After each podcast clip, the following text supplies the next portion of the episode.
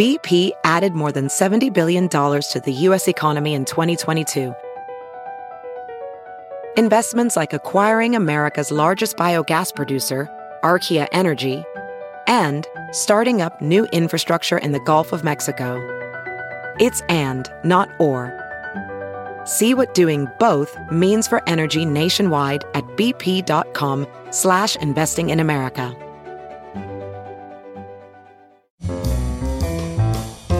This is Merriam-Webster's Word of the Day podcast for June seventeenth.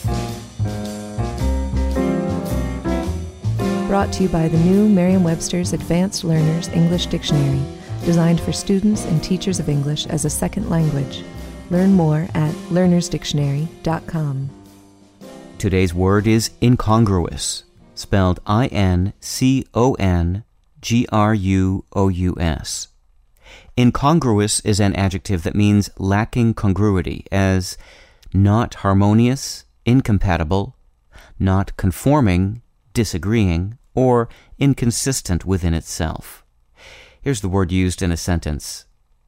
The sight of a horse and carriage amongst the cars on the road was a bit incongruous. The word incongruous is a spin-off of its antonym, congruous, which means in agreement, harmony, or correspondence.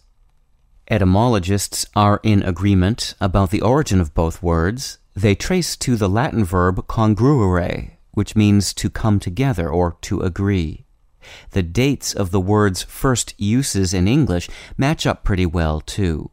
The first known use of congruous dates from fifteen ninety-nine, and the earliest print appearance of incongruous from sixteen eleven. With your Word of the Day, I'm Peter Sokolowski.